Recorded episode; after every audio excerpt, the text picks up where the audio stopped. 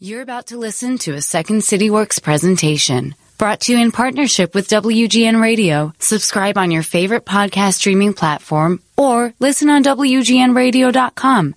And be sure to share. The Second City is a world famous comedy theater, and it got so famous because it has produced generation after generation of comedy superstars. That didn't happen by magic. Second City's improvisational pedagogy fuels great performance, and the same practices that have made stars of everyone from Bill Murray to Tina Fey can be applied for success offstage, at work, at home, and in the world. I'm Kelly Leonard. Vice President of Creative Strategy, Innovation, and Business Development at the Second City. This podcast is about collaborative conversations, discovering connections, and building a better future. This is Getting to Yes And. So, this was an interesting podcast. Uh, I'm talking to Catalina Daniels uh, and Jim Sherman. Catalina graduated from Harvard Business School and the Free University of Brussels. She spent 17 years at McKinsey, where she was a partner before leaving to become an entrepreneur and an angel investor. And Jim Sherman graduated from Harvard Business School as well. That's where they met, and Stanford. He started his career at Bain and Company, working in media with Time Inc. and Pearson. And in 1997, he launched the internet division for Martha Stewart Living. That's kind of cool. Uh, they have a new book. It's called Smart Startups: What Every Entrepreneur Needs to Know. Enjoy the pod.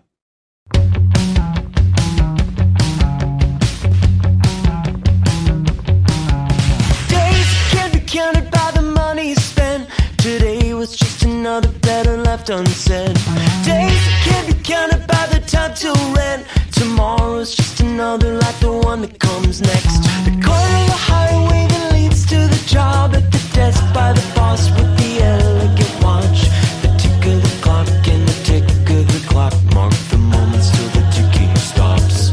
Catalina and Jim, welcome to the show. Thank Hi, you very Kitty. much. Wonderful to be here. So pleasure. I'm I'm excited to talk to you about this. You're so you're both graduates from Harvard Business School, where you met as students, I think in 1989. So I'm curious why you decided to write about, as you say in the book, quote, what entrepreneurs don't learn at Harvard Business School but wish they did, end quote. I'll let either of you take that first. Um, I guess I could jump in on that. Uh, in that, the reason for writing the book it really stems from a, an interesting data point where we learned that about 70% of businesses, of startups, actually fail. 70% of seeded startup, startups fail. Actually, if you want to count all startups, those that don't receive seed funding, the number's even higher, about 90%. So the question is, you know, we really ha- ha- just wanted to improve the odds for success in launching a business and um, and both Catalina and I had been entrepreneurs. I've been a serial entrepreneur. I think we had a lot of wisdom to impart, and there and in particular, we we wanted to figure out ways of imparting to people the what they maybe didn't learn in business school, what they may have learned the hard way, um, what they wish they had known prior to starting a business. Uh, so that was really the genesis of this. But the fact that if, if, if such a high failure rate, could we play an important role in improving the success rate for founders? Uh, Catalina, what, what about, what do you think? Well, I, I fully agree with what you said, Jim. Um, I think the, the reason for asking them what they wish they had known is Harvard Business School is by now known as an extremely good entrepreneurship school. Yeah. Uh, it's actually the school that has uh, the most unicorns um, in terms of absolute numbers. And so we thought it would be interesting to ask people, listen, you benefited from one of the best educations in the world, but with hindsight, what is it that you didn't know that you wanted to know? And we thought that would be interesting. And we thought that could help and inspire a lot of people. And so, uh, yeah, that's, that's why we wrote the book. Uh, it's interesting too. So you know, we we've been embedded at Harvard in the in the business school now for a few years. Second City bringing in sort of improv practices to work on things like storytelling, uh, to talk about sales, to talk about resilience. And we do that. We, we had a whole program at the University of Chicago at the Booth School of Business. And it was interesting. So what seemed probably 10 years ago, very unlikely. I mean, Harvard produces a lot of comedy writers. We all know that. Uh, but like, why would you bring in improv comedians? But I think over time, more and more, and there's more research about this, is that these skills of communication, of observing, especially in areas where you are looking to surprise, right? And so, uh, you know, by, by the nature of something being innovative, it means we haven't seen it before.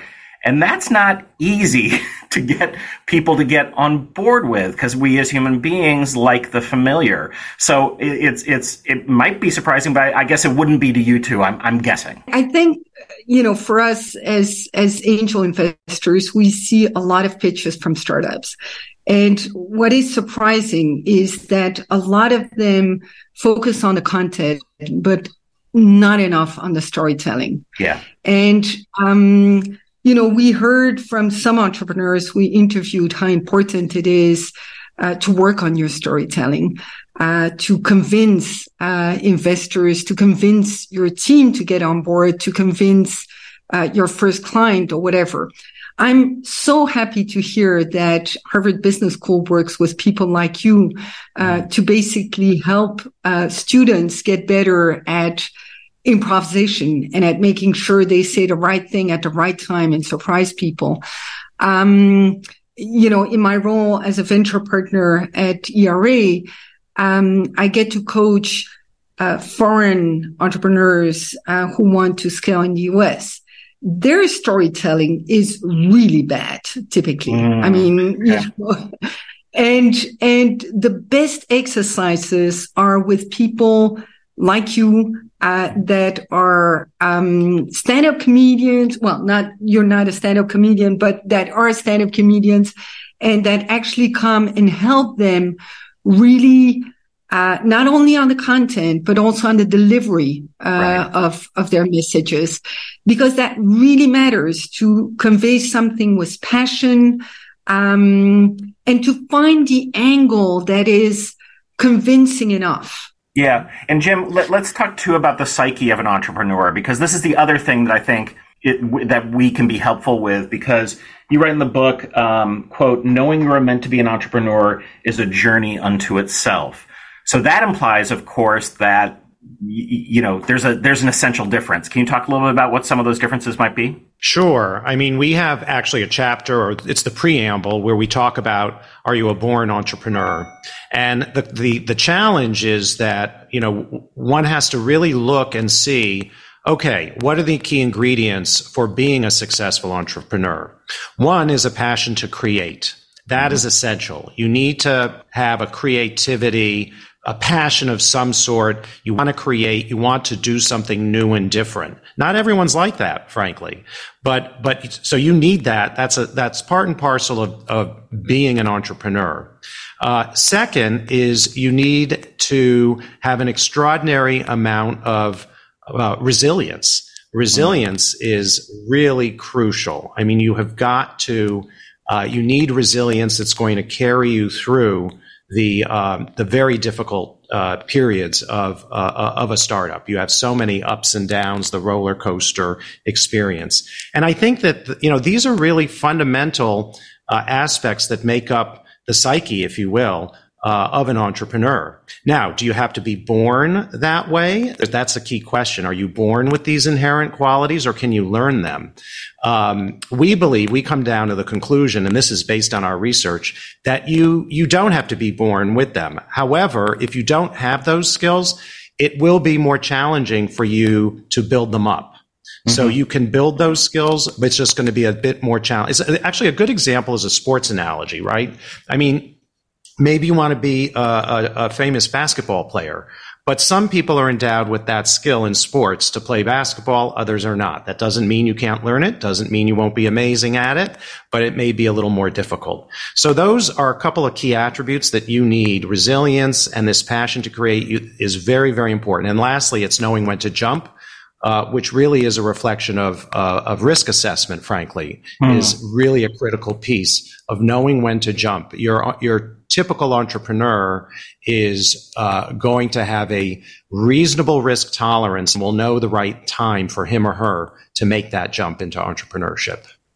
Catalina, I'm curious in your own career, when you look at those attributes, did you walk in the door with the calloused fingers in those three areas, or were there areas that you needed to like get better at? Well, I mean, I definitely have passion to create mm-hmm. and I'm definitely resilient. Uh, people who know me, I think would give me those qualities. Um, but, uh, I needed to find the right time to jump. And yeah. in my case, it's an interesting story because I ended up uh, spending 17 years at McKinsey and Company. Mm-hmm. Um, that doesn't by definition foster entrepreneurship. It mm-hmm. works with corporates. Well, it works with more entrepreneurs now. Uh, but, you know, at my time, it was only corporates. And I ended up uh, joining McKinsey a little bit by accident. I actually went to business school with the idea of not going back to McKinsey. Uh, mm-hmm. because I always knew that I had this passion to pursue something else. Uh, but I couldn't find it. And so after many interviews in my second year at business school, I ended up rejoining McKinsey because I thought, well, it was interesting. Let me go back to it. And it's only after 15 years that I found the right time to jump.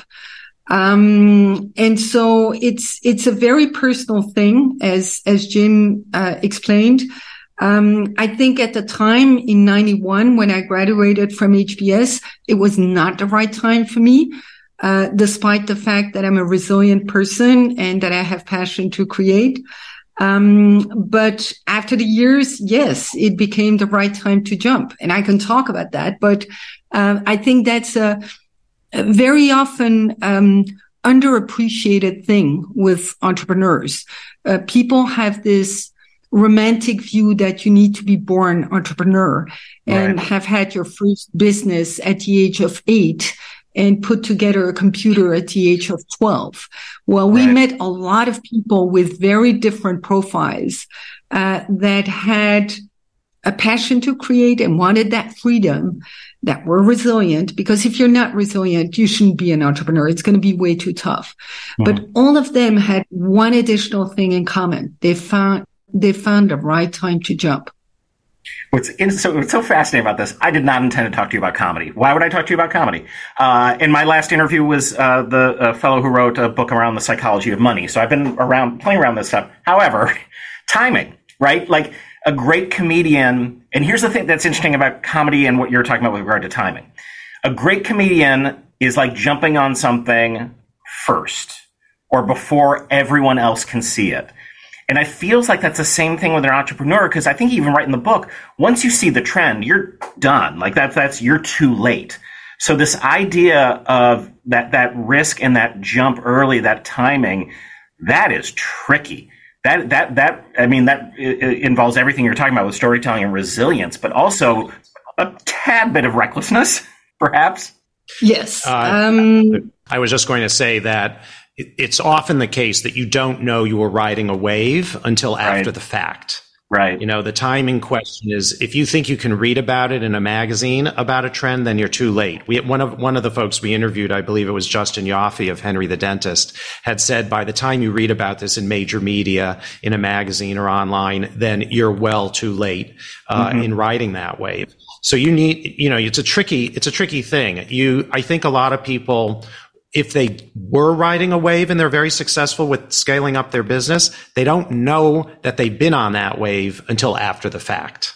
You know, so right. if I look at my own personal case, when I started my first business with West End New Media, an internet strategy consulting firm, believe it or not, in 1998, I didn't know that that was going to be a tremendous wave with the the rise of the internet. I mean, I don't think that a, a lot of people understood how impactful this new technology would be. Mm-hmm. Of course, it became very clear within just a year or two years. But for those people that got in early in 1997, uh, around the mid 90s, uh, these folks were riding that wave, but didn't realize it until afterwards. Uh, and we saw this with a lot of the entrepreneurs that we spoke with. So a number of them, for example, relied on Facebook, such as Plated and Blue Apron. Both rode the wave of Facebook marketing.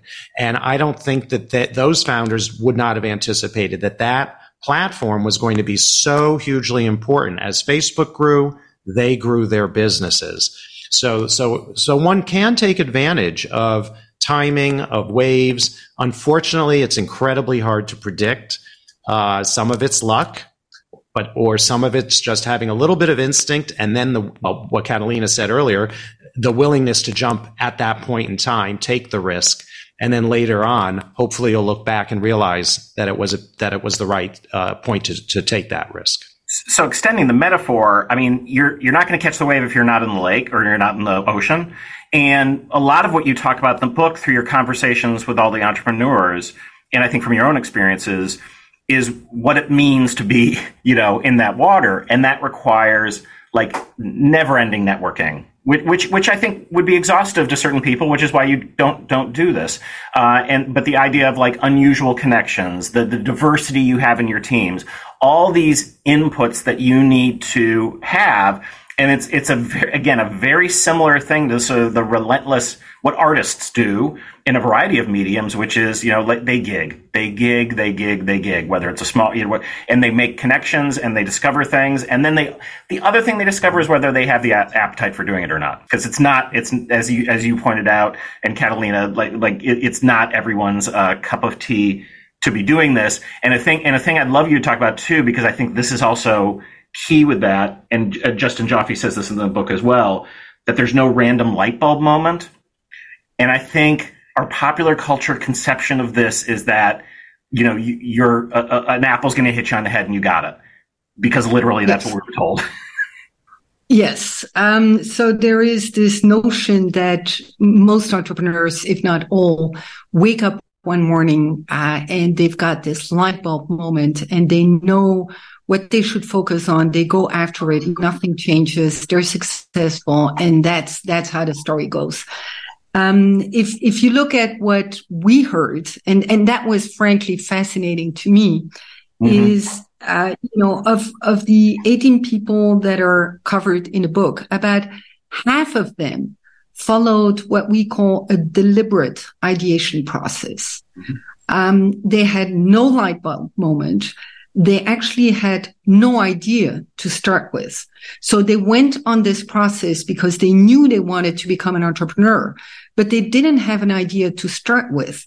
And they spent, I think Josh Hix in the, in the case of Plated with his co-founder, they spent six months analyzing all kinds of ideas before landing the idea for Plated.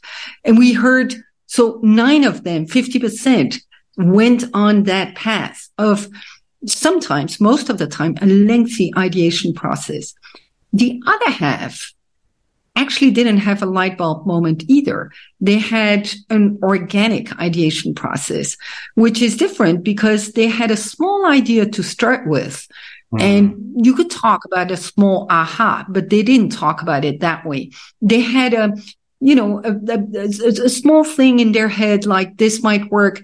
And because of their own experiences, of the experiences that, or the experiences of their families or friends or whatever, they, they were able at some point in their lives to connect the dots. And that ideation process actually turned out in most cases to be longer than even the deliberate ideation process. So in our case, all the entrepreneurs we talked to said literally to us, and we have some quotes about that in the, in the book, there is no aha moment. Landing an idea takes time and work and energy. And this romantic view about you're going to wake up one day and you're going to be struck by a wonderful idea that's going to make you extremely successful. Forget about it because it didn't happen to us. Jim, I don't know if you want to comment on it, but to me, it was yeah, a no, surprise I, I, for sure. I, I would like to. I just want to add that the other very important point is that it's a nonlinear process as right. well. So in other words, no one goes from A to B, B to C, C to D. And, and, you right. know, some people on the outside that they may think, oh, these entrepreneurs, they just built it step by step and it was all very, they were all very successful got, getting from A to B to C to D to E. And that is not at all the case every single entrepreneur, when they were vetting their idea, went through periods of taking a step forward, taking a step back, then another two steps forward, one step back. Josh Hix of Plated was very, very colorful when we have some quotes in him on this topic. And he says, anyone that tells you that they went linear, linearly forward with their idea, you should throw them out of the room because he just didn't, doesn't believe it from anyone. Favorite quote and there are, are you know, yeah, there's a quote in the book about this, and right. and uh, you know, it's uh, it, there are stories of entrepreneurs that you would maybe walk away thinking from the general press that that oh everything just worked out and they they had they they went up like a rocket ship without problems. But it's never that way. It's never that way. There are always steps back and you need to keep going move forward. But the net net is you are making progress as as as a successful entrepreneur. You need to keep at it. But take those learnings and keep moving forward. So the nonlinear aspect uh, i i would say was common also both with the organic as well as the deliberate process I know Bob Sutton at Stanford has done studies around this where it's something around 2,000 ideas to get to a good one, which always strikes people as incredibly daunting until they understand that we walk around in any given day with like 60,000 ideas that come into our heads. And, you know, and again, and a lot of those are not new. And I think this is also a thing that we should discuss. I mean, from the earliest days of Second City, it's been talked about the fact that we make something out of nothing because that's how we create, create our shows. But it's not invention out of whole cloth. I think Del Close, the great improv teacher, said, uh, "Don't invent, remember." So I want you to talk a little bit about this idea around most innovation is not introducing entirely new products. That that that these are.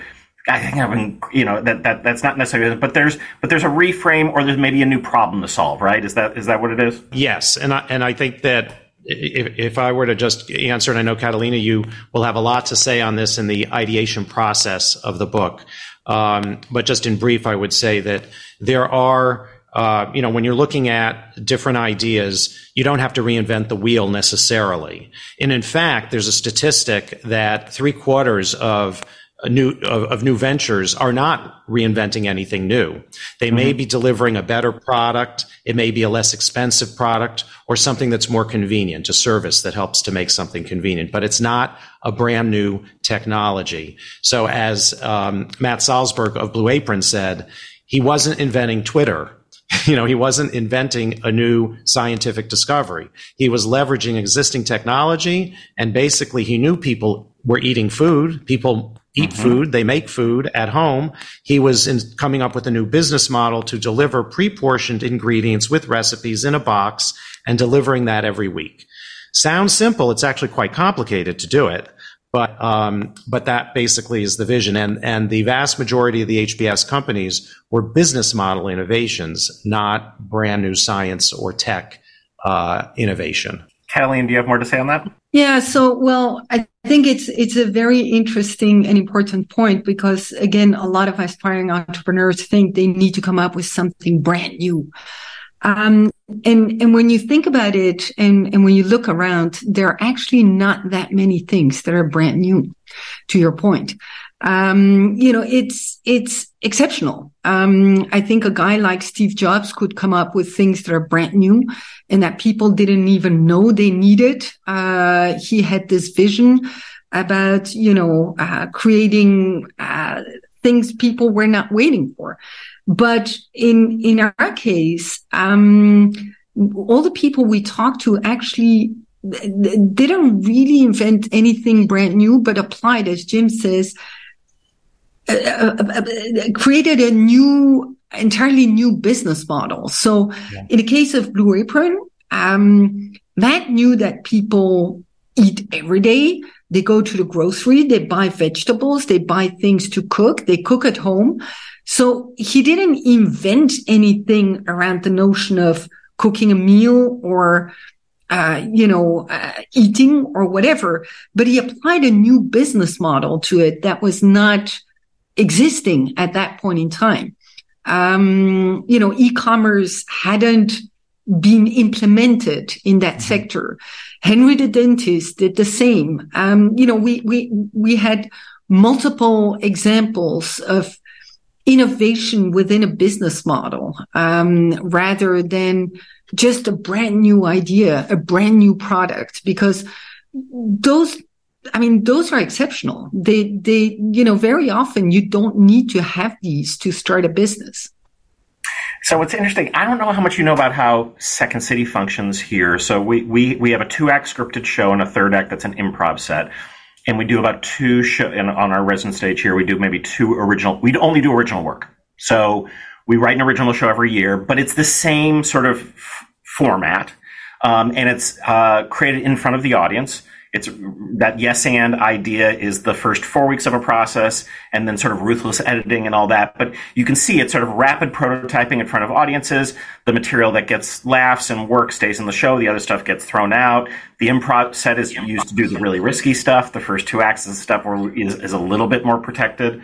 Um, and when you talk about something like this idea around shallow dives, that feels to me like oh, that's something that we do here during our process when we're just testing something out in a low risk environment to see if it kind of works. And if, we, if it kind of does, we go, huh, let's, let's keep that around. And then, and then you really keep at it if it starts to work more. But it also, it requires a couple things. It requires that you're okay with good enough.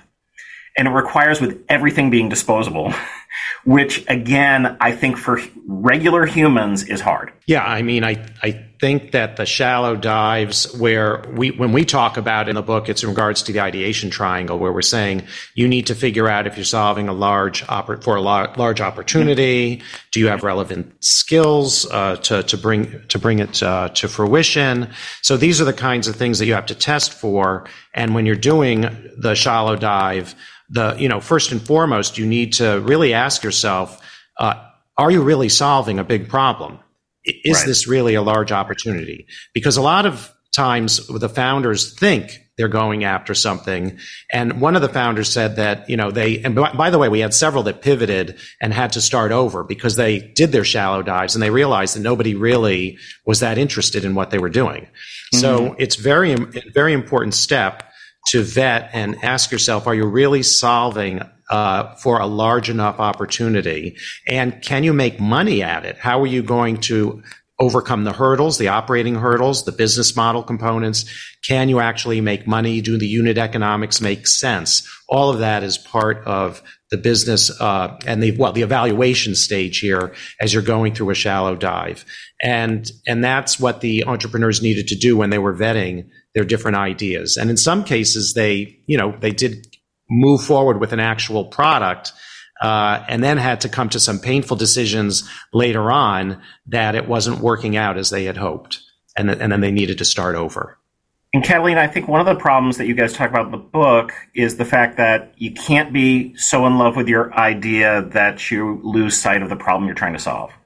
And those things yes. might not line up. Yes and and very often what you see is entrepreneurs uh, act like parents. They think they have a baby, uh, which yeah. is their idea, and they think it's the best thing in the world, and they, they just want to hear the feedback that that is good because uh, their baby is perfect.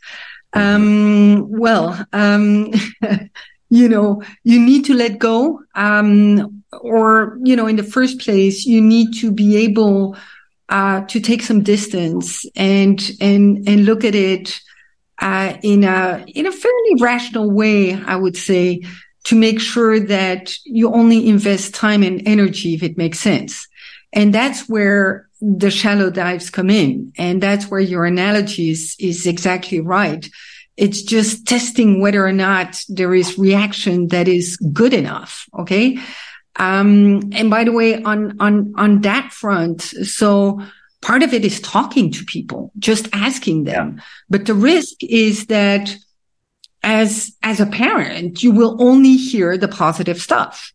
And that you don't want to end up with. So you need to be open to negative feedback, which is, which is not a given um, and and not discard it like oh this person doesn't know they don't understand my idea i didn't explain it well whatever. Just be open and and try and absorb the feedback you get.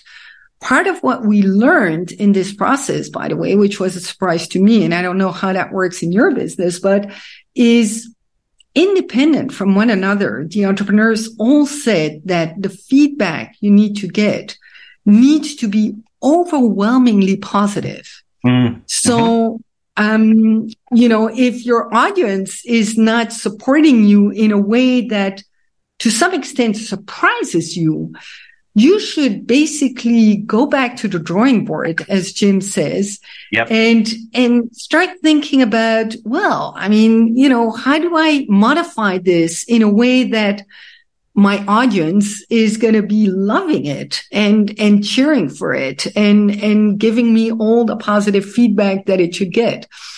So yes uh, it's it's a pitfall and um, it's a dangerous one because if you don't take in the right feedback you might invest a lot of time a lot of energy and still be sent back to the drawing board I think both of you have probably gone to comedy shows or you've watched comedy and you've recognized that successful comedy means about 98% of the audience needs to be laughing at the same time. If it's something like 60, yes. like, can you imagine that, like, how awkward it'd be if 40% of the room is not laughing either? I mean, I think we've been to shows like that when, when people are experimenting, but yeah, overwhelmingly. And the other thing, and Jim, I want you to talk about this too, and you can comment on that, but I've seen in my field where people don't want to try out a character an idea for fear that someone's stealing it.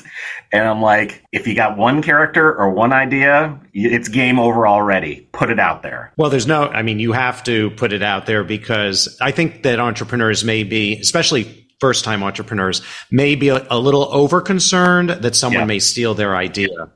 Uh, it's not likely to happen. I mean, okay, maybe if you've invented a cure for cancer and it's a proprietary discovery, you please know, but uh, you know, you know, yeah, please, please share that.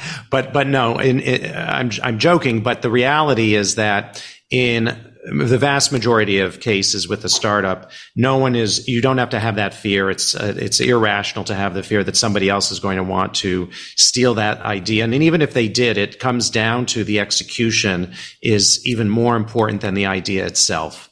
So while the idea, of course, is important and you, it's like pointing the rocket ship in the right direction. If it's not pointed yeah. right, you're never going to get there. But assuming it is, it's still about the, the execution steps, the ignition, the scale up, the financing resources. There are a lot of factors that come into play that will determine success or failure. So I don't think people should be overly concerned about someone stealing an idea. It's very important to go out and talk to lots of people about your idea. You need to get feedback. You need lots of feedback. Uh, and and by the way, it's not just about getting feedback on the idea. At the end of the day, you're going to need to hire a team. So you need to constantly be talking about it and getting people excited about it. And you never know who's going to introduce you to someone that will end up being a very important component of your team. That's right. So, and and uh, Catalina, this is something I want to talk to you about uh, because there are a lot of variables. Um, however, um, we make things too complicated. And this is something I know in my work. And then I, I just interviewed Morgan Housel, who has a great new book called Same as Ever. And he writes in the book, quote, what you need to identify the core principles, generally three to 12 of them that govern the field. That's it. He says we overcomplicate it. And you write, uh, as a founder, uh, uh, Catalina, quote, I would argue that as a founder, you don't need more than 10 metrics. And I thought that was really interesting because um, it's a no-brainer once I think you take a step back and be like, no human being can keep every one of these you know thoughts in their mind. However, having a like you got to be able to tell a potential investor how this thing makes money. Like there's just no no question. Um, and there and there's other things as well, but it's it can't be endless. So talk to me about how you how you came to ten. And I know it's probably you know it could be more or less, but what your thinking is with regard to that. Uh, the, the, the first thought that comes to mind is as angel investors, we indeed talk to a lot of entrepreneurs that try to explain how their business is going to make money, how it functions, how it can be translated in metrics. And I can tell you that probably about 90% do it, but can't actually mm. don't have the right metrics or have partial metrics and, and so forth. Um, is is 10 metrics the right number? It's, it's probably 10 is a lot. I would say if you can do it with five, that's better. Uh, mm. but that's difficult typically. And I would say 10, 10 would be the maximum. But for each metric, you can have somebody in your organization that, that has another 10 metrics that build up to that one metric. If you right. see what I mean, that's the perfect situation. Um, there is no science behind the 10. Uh, it's just uh, in our, in my own experience as an entrepreneur, but coaching entrepreneurs and as an angel investor, um, you know, that's, that's a maximum. Uh, you need to have the 10 right metrics, by the way. Uh, mm. You need to be able, as you said, to explain what drives your business, what is important, uh, and, you know, in terms of growth, for example, uh, on which button you're going to push, what the impact is going to be on the other metrics and what that means in terms of financing. Now, one thing is for sure. One key metric is cash. Hmm. You always want to know how much cash you have, how much cash you burn, and where you stand on that front. And I see you smile, um, but uh, you would be surprised yeah. that many entrepreneurs, even not at the early stage, have only a generic view on the cash they have on the bank um, or they think they're going to get cash in, but the contract has just been signed and it needs to go through procurement and it takes another three months to get validated. And then it takes another two weeks to get on your bank account. And that can be a problem if you assume it's going to be there soon and you don't get it, but you still need to pay people and suppliers, etc. So a key metrics is cash and um, you need another few ones and and that's the way to basically manage in a way that you're not blindfolded.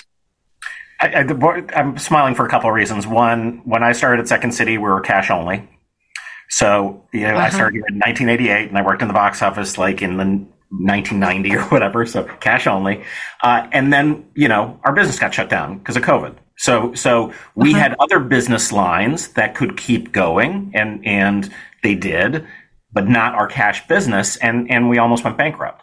So it was just a, like, a, like getting, you know, splashed in the face all of a sudden, like, oh, this is this is how how this works. And so, and I'm also laughing because I was just we have a board meeting and I'm looking at the board deck and there's a whole slide on cash and all that, and and and you know, analyzing the the the business and the complexity of it, but then also being able to like, all right, what's the story of this? And I know when we went through our sale, we got sold a couple of years ago. Uh, I don't like I, I know numbers a little bit, but I'm I'm not the finance guy, but I was brought in to tell the story of the business.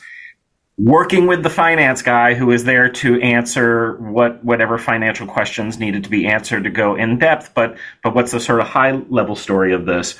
And I was also fascinated and surprised in the book not by you, because I sort of felt like this might come from you in, in terms of you, but all these entrepreneurs, how many of them mention culture? and and surprised in the sense that I think what we all know is that's such a tricky word to define, and um, and I like I like the definitions that they talk about and you talk about in the book. But were you for each of you, Jim? I'll start with you. Were you surprised that that that was a, a common among all these folks?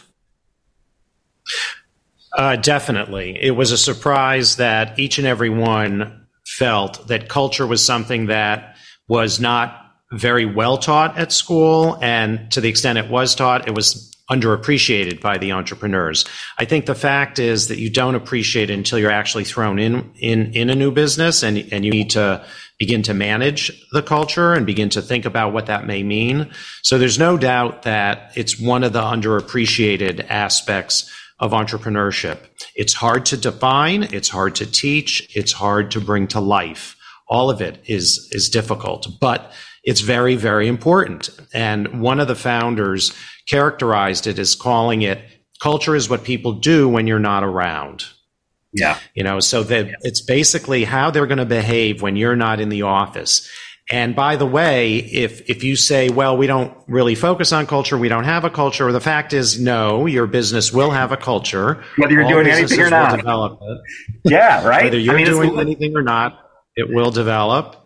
Mm-hmm. And it's going to develop. We've found after maybe 10 or so employees, anywhere between 10 and 20 or 30, a culture begins to evolve.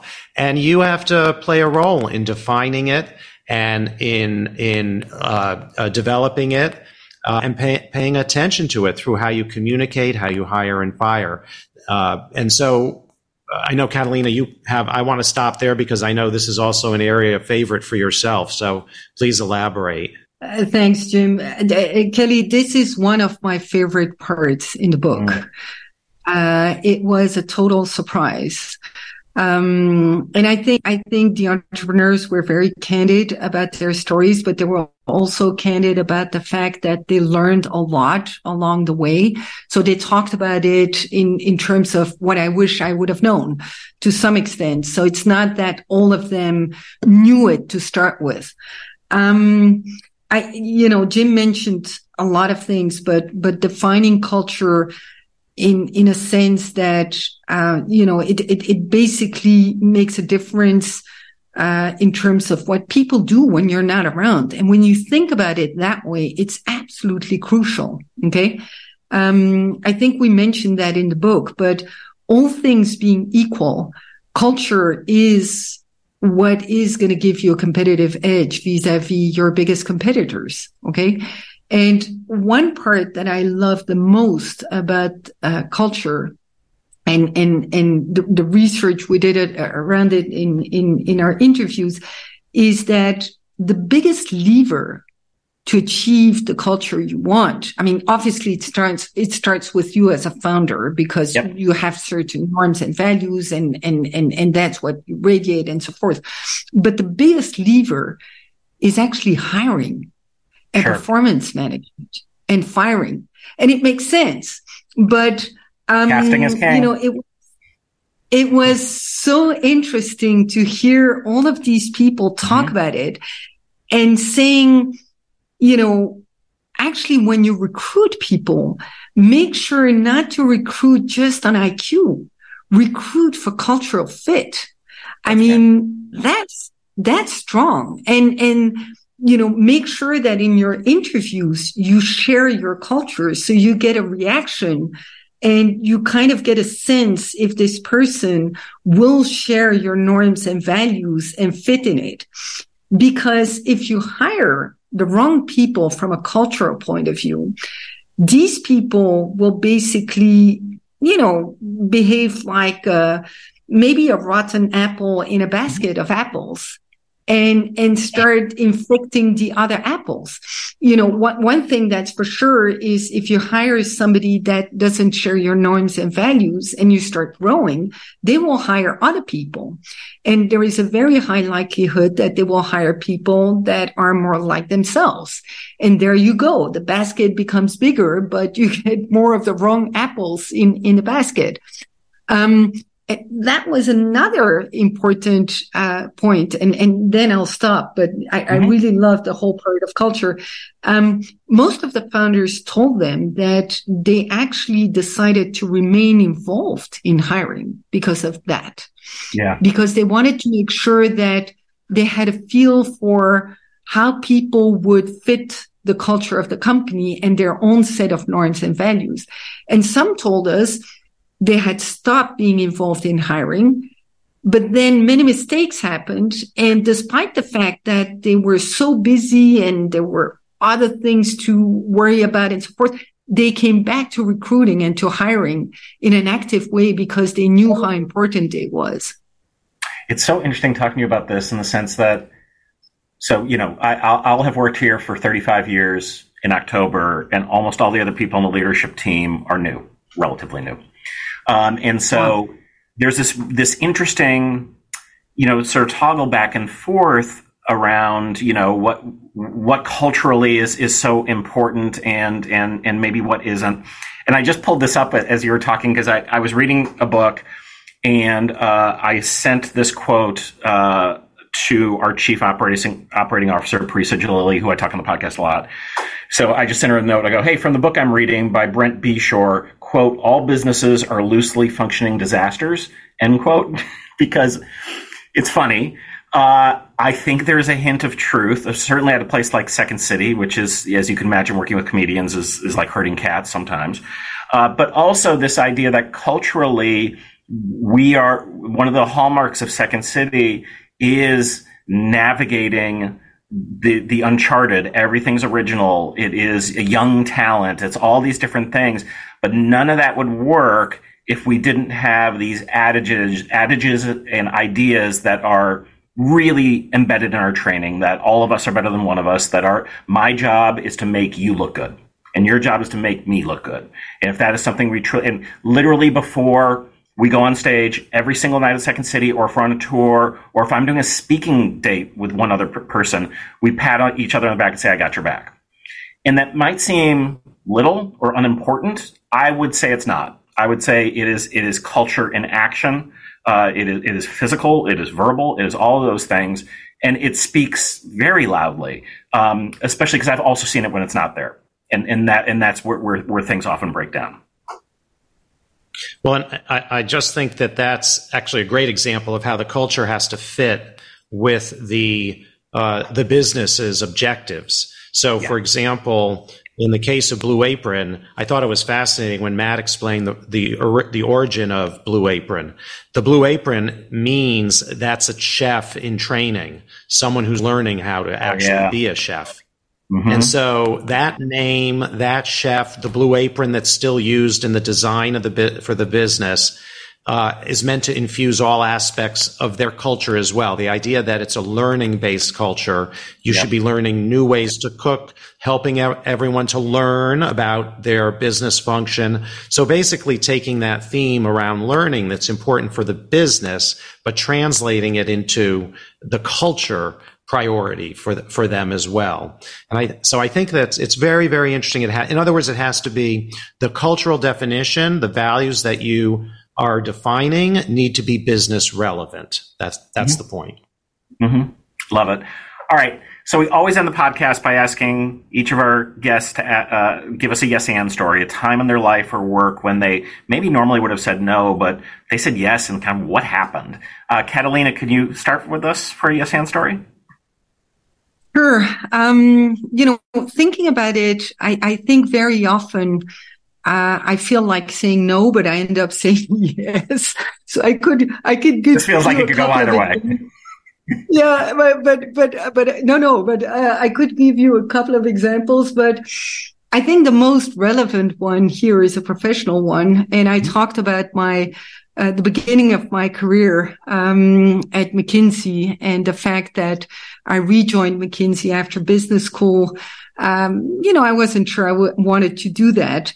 But after 15 years, I was done with it. And I was, you know, still with this notion of, I want to do something else. I'm not sure what it is, but, but I'm going to quit. Um, and this guy at McKinsey, who's my mentor, comes along and says, Hey, listen, I've invested in this startup, just was created. And, you know, I think you should invest as well and, um, you know, go and, and run it and, and, and become the CEO. And I was like, no, you must be kidding me. I mean, you know, mm. I'm, I'm, as, as you look at me now, I'm still a partner at McKinsey. You know, what am I going to do at a startup? Anyway, but, uh, I ended up saying yes. Um, it, I, I, didn't say yes. Uh, and this was the beginning of my last 17 years in entrepreneurship. But um, I said, okay, I'll do a couple of meetings and see if it's of interest to me.